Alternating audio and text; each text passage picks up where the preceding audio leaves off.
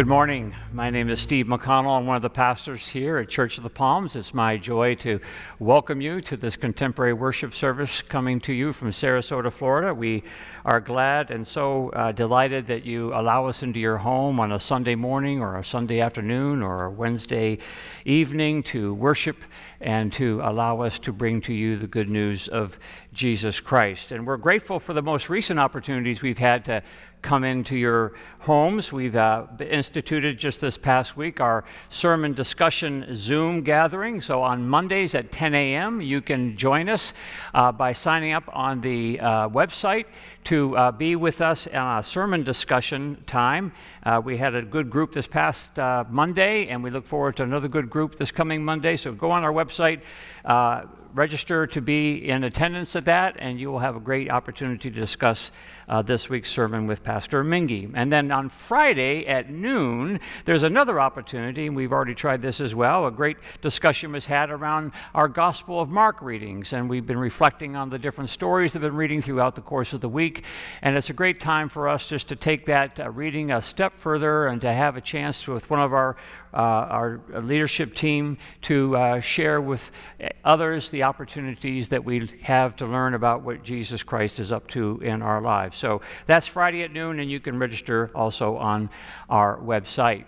And then on July the 20th, we'll be inviting people to a Zoom discussion on a book that we're all reading together as a congregation called Strength to Love by Martin Luther King Jr., a collection of his sermons. So we know it's a little difficult to find a copy of it. Some of you have been able to find it. Some of you have gone on YouTube to find some versions of it. Some of you have actually gone to listen to Dr. King's sermons that have been recorded. But in whatever form or fashion, we certainly hope you'll come and join us July the 20th for that discussion as we wonder about how Christ is leading us to become more of a witness in this racially fractured world. We are in a particular period of need when it comes to our food pantry. Our food pantry is ebbing and flowing with all the different circumstances and events that are going on with this virus and volunteers and the amounts of food that we're able to produce and be able to deliver. But we have right now a fairly critical need when it comes to volunteers, and we could use your help, especially those who are well able to be outside and putting food into people's cars. We could really use your help. We have, as I said, with the ebb and flow of this ministry, we've lost a portion of our volunteers, so we could use some more. If you'd like to learn more, call the church office, but also go to our website where there is a sign-up sheet, and it tells you specifically what we need and how you might be able to help us. And of course, we're in our summer months, so our needs for financial resources continue to be very strong. We can use your help in any way possible. We are grateful for how you have been supporting us throughout this time, but we look forward to your continued faithfulness in this period of time. You'll see all the giving options on your screen, and we encourage you to find ways by which you can support us financially and, of course, in your prayers as we seek to be a light, the light of Christ in this world. So now let us continue to worship God.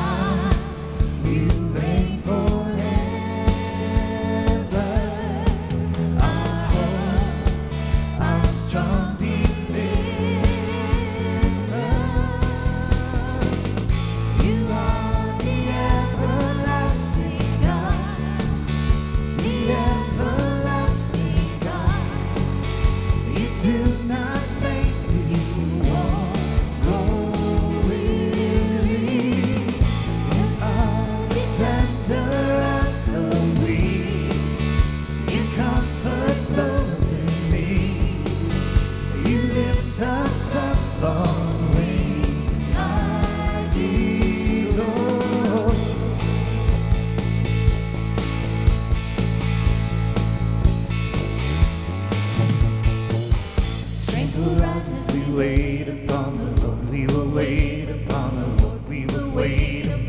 Lord.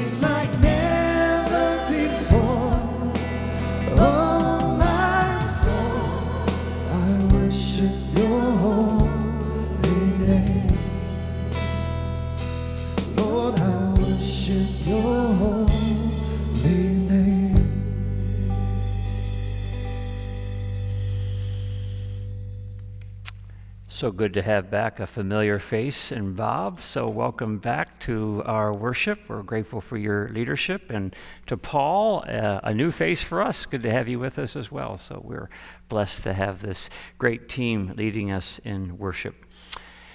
Now is our prayer time where we take the opportunity to come before the Lord and to ask of the Lord God's presence and God's healing and God's movement in our life.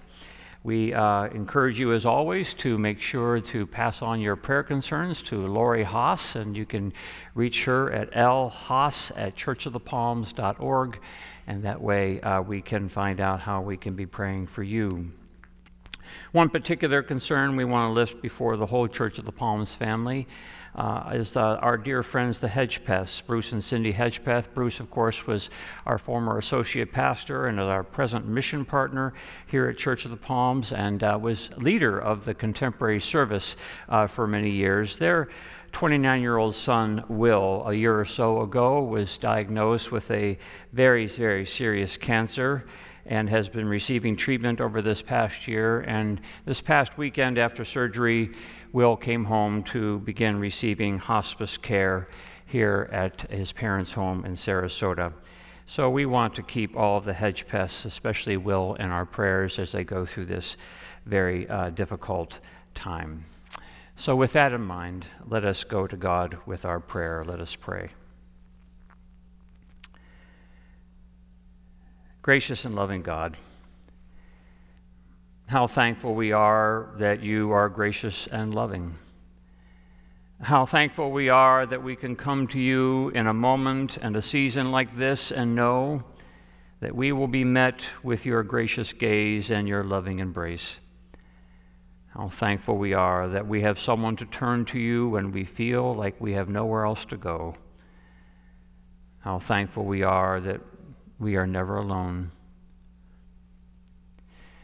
Gracious God, we're tired.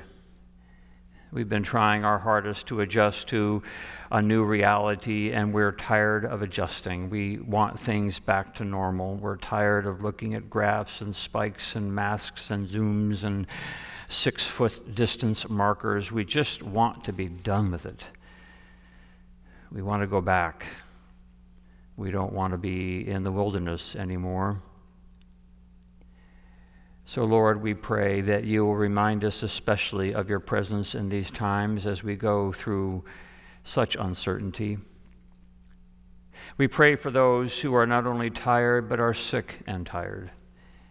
Some who are sick and tired from the ailments of their mind and body, those who are fighting off overwhelming foes, COVID-19, cancer, depression, aging bodies. We pray for those sick and tired of injustice, those who want to be treated as nothing more than your children whom you love. We pray for those sick and tired of being alone with little chance to touch your world or to let the world touch them.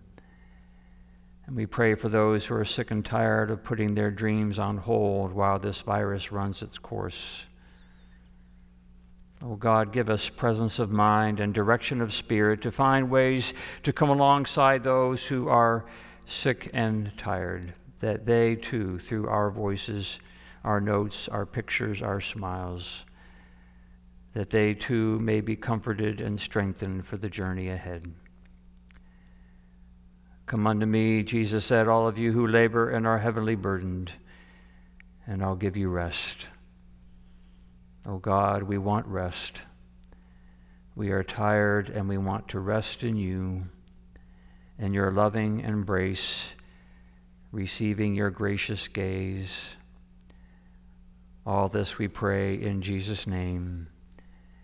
Amen. Now I'd like to invite Sarah Soboleski to come forward to read our scripture.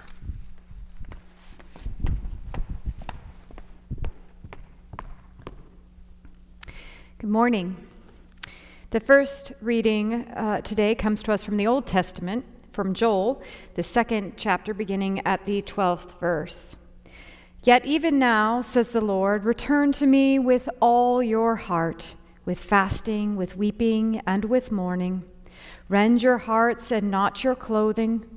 Return to the Lord your God, for he is gracious and merciful, slow to anger and abounding in steadfast love, and relents from punishing. Who knows whether he will not turn and relent and leave a blessing behind him, a grain offering and a drink offering for the Lord your God. Blow the trumpet in Zion, sanctify a fast, call a solemn assembly, gather the people. Sanctify the congregation, Assemble the aged, gather the children, even the infants at the breast.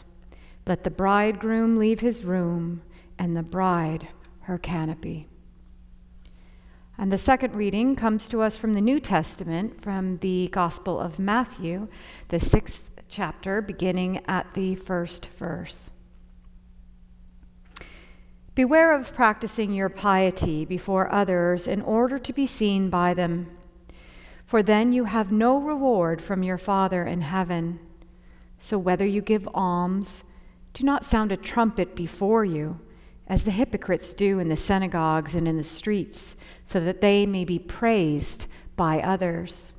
Truly I tell you, they have received their reward.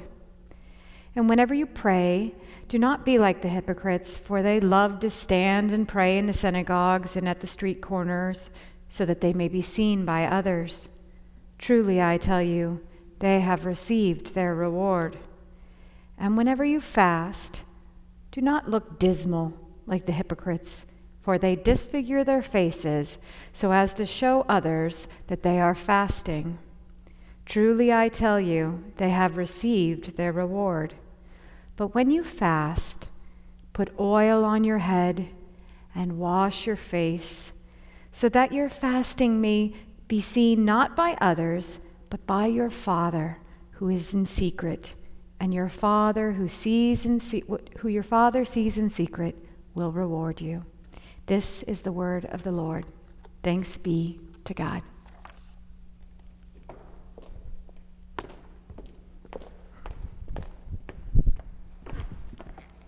Thank you, Sarah. Let us pray. May the words of my mouth and the meditation of our hearts be acceptable in your sight, O Lord, our God and our Redeemer. Amen. In our summer sermon series on living well, we are exploring great spiritual disciplines. All of life to me is a journey. And in this journey, we seek the grace, presence, and love of God. Spiritual disciplines help us find the right path, to walk in the right wisdom to follow, to be in loving relationship with God. The spiritual disciplines reveal obstacles that might trip us, and they strengthen our faith for times of testing and trial. Spiritual disciplines also helps us to find our way to God. The spiritual disciplines to me, or rather to live well to me, means living in a loving and grace-filled relationship with God, Father, Son, and Holy Spirit. And it means we are to be God's love and grace to others. This week, we are looking at the spiritual discipline of fasting. I would like to invite you to come with me on an imaginary trip to my seminary life in Bishop's College in Calcutta, India. This is one of my favorite stops on the journey of life. This is an Anglican seminary, and it is a very well-disciplined place. The students before my time even wore a cassock all day, every day. The seminary has a set Christian monastery-like rhythm. We worship 4 times a day, starting with morning worship at 6:45 a.m. with communion, followed by breakfast, and classes are held between 8 a.m. and 12 noon. Midday intercessory prayer is at noon promptly, and lunch and joyful noise follow. Lunch usually ends rather in a very peculiar sort of way. One of us would bang on the table or even stand on the table or bench and shouts, "For the food and the fellowship we have received, bless the Lord." And the rest of us would make all kinds of noises with our eating utensils in our hands and say, "Thanks be to God." Truly, we practice Psalm 100, verse 1, making joyful noise. Free time for quiet Restful naps, field work, and studying follow lunch. Evening worship is at 6:45 p.m. followed by dinner, study, and we end the day with nighttime prayer led by students at 9 p.m. After which we are to be quiet, study, meditate, and sleep. The 4 times of worship are the rhythm of the life every weekday.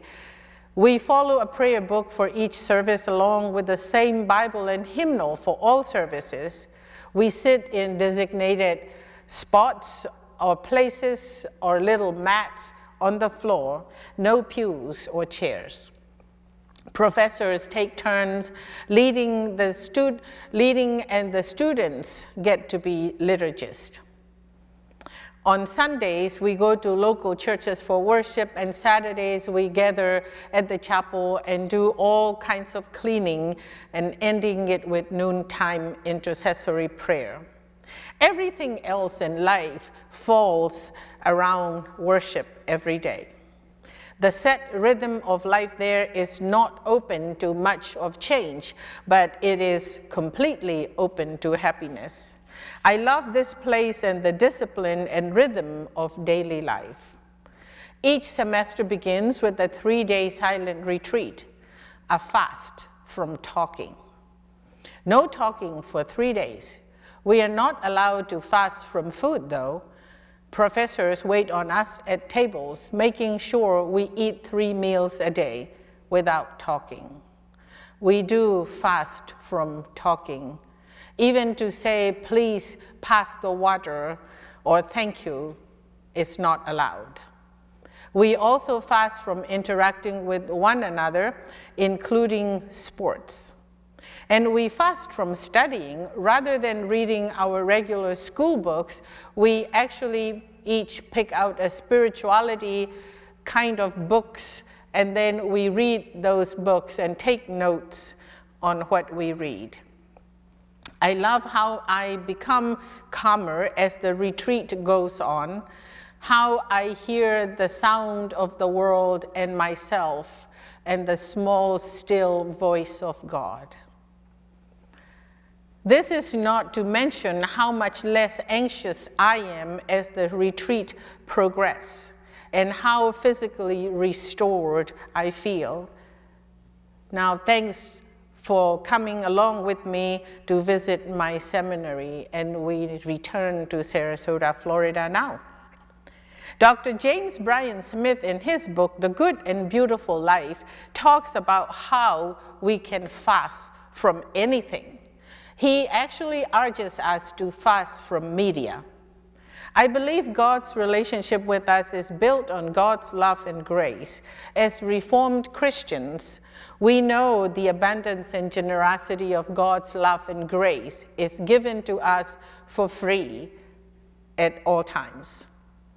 All we do in worship and gospel sharing and serving and loving God and others is what we get to do in response to God's love and grace already given to us for free. As with many other religions, fasting has a long history in the Judeo-Christian tradition, however. The prophet Joel calls us as the people of God to do fasting. He encourages us to confession and fast as a way of turning back to God. According to Prophet Joel, fasting helps us show God the genuineness of our repentance from sin. Jesus never commands us to do fasting, though. If we do fast, says Jesus, we should do it privately and not to show or to impress or to intimidate others. It needs to be done in secret for only God to see and know. Personally, I'm very fond of following various disciplines. They keep me out of trouble most of the time. I believe that spiritual disciplines are gifts in themselves. Our inclination and ability to follow them is also a gift. Each of us are given different gifts of spiritual discipline. One of the gifts I recognize, but which I am not gifted, is the spiritual discipline of fasting from food. Think of it, not eating, deliberately not eating for hours or days or weeks. Not eating? How could that be good for me? I love food, I love cooking, I love to take pictures of the food I cook, and I love cooking for other people and feeding them, and I love eating what I cook. My husband Will accuses me of loving to eat what I cook more than anything else. Well, I am in church, I can't deny it.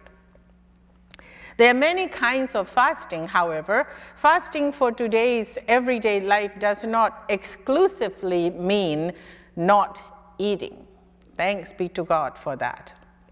However, fasting, as Richard Foster defines in his book, The Celebration of Disciplines, is choosing not to eat in order to receive spiritual benefits. Foster suggests that there are many benefits of fasting. He says, fasting clears our minds of human thoughts and desires so we can hear God clearer.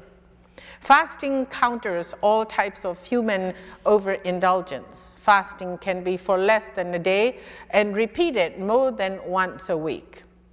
My friend Finau, a Methodist pastor in Tonga, island of Tonga, does not eat every Wednesday until sundown.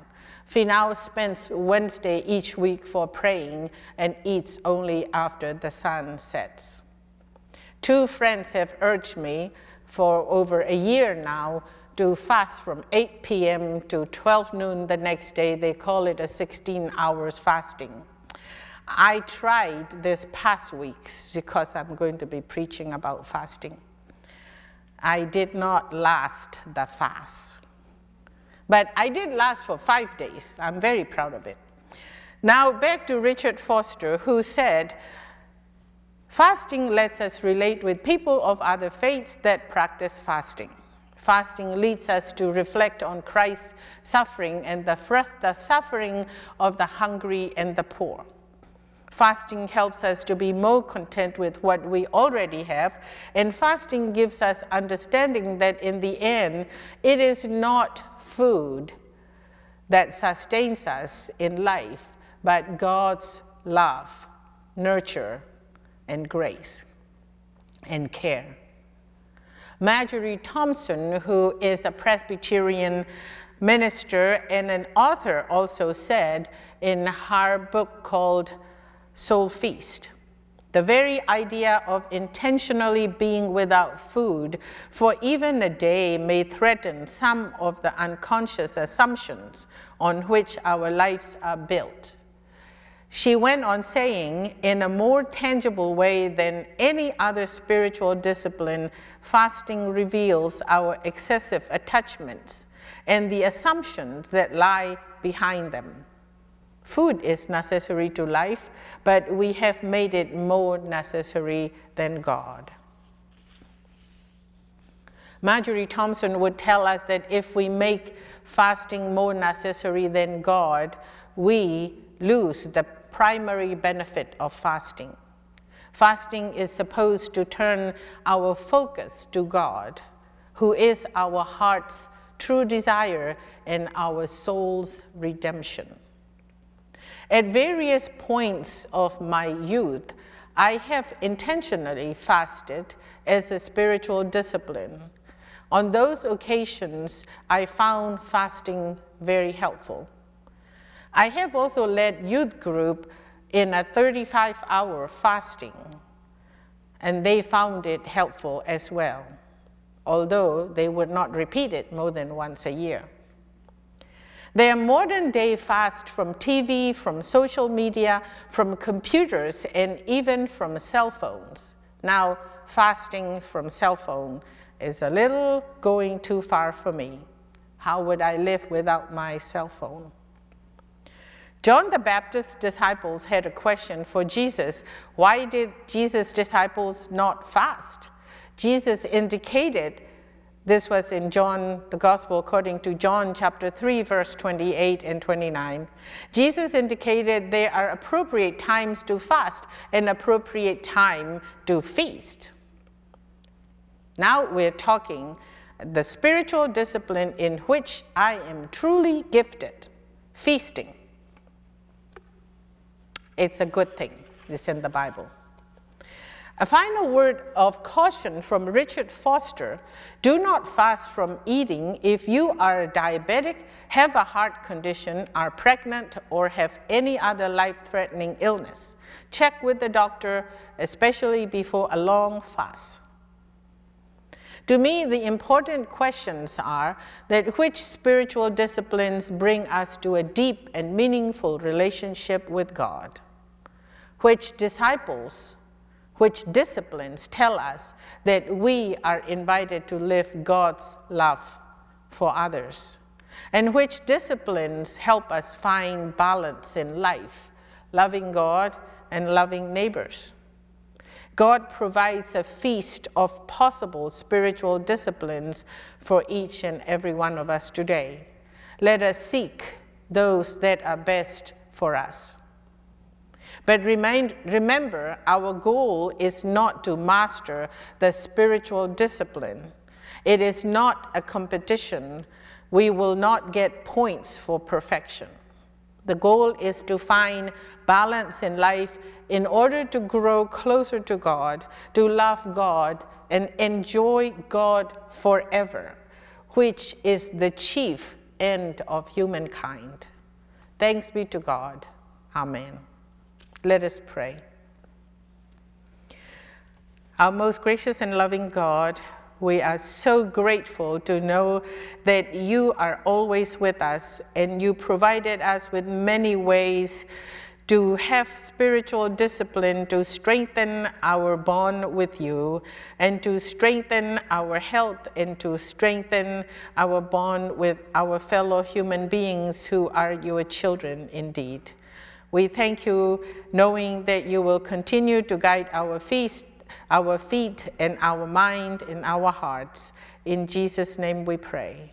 Amen.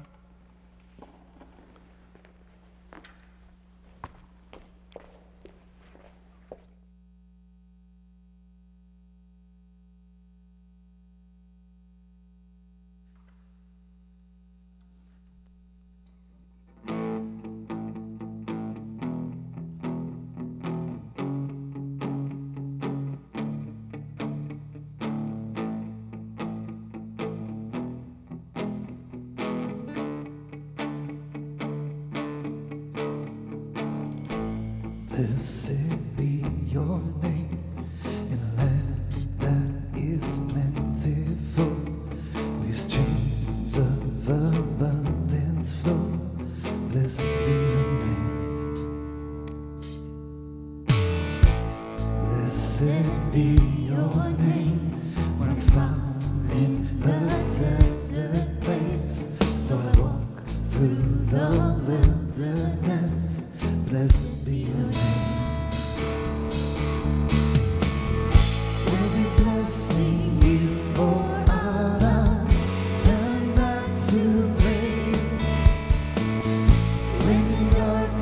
Closes in,